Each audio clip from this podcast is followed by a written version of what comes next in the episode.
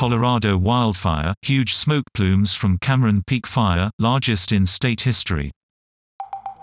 More than 164,000 acres of the U.S. state has burned since the Cameron Peak Fire ignited in August.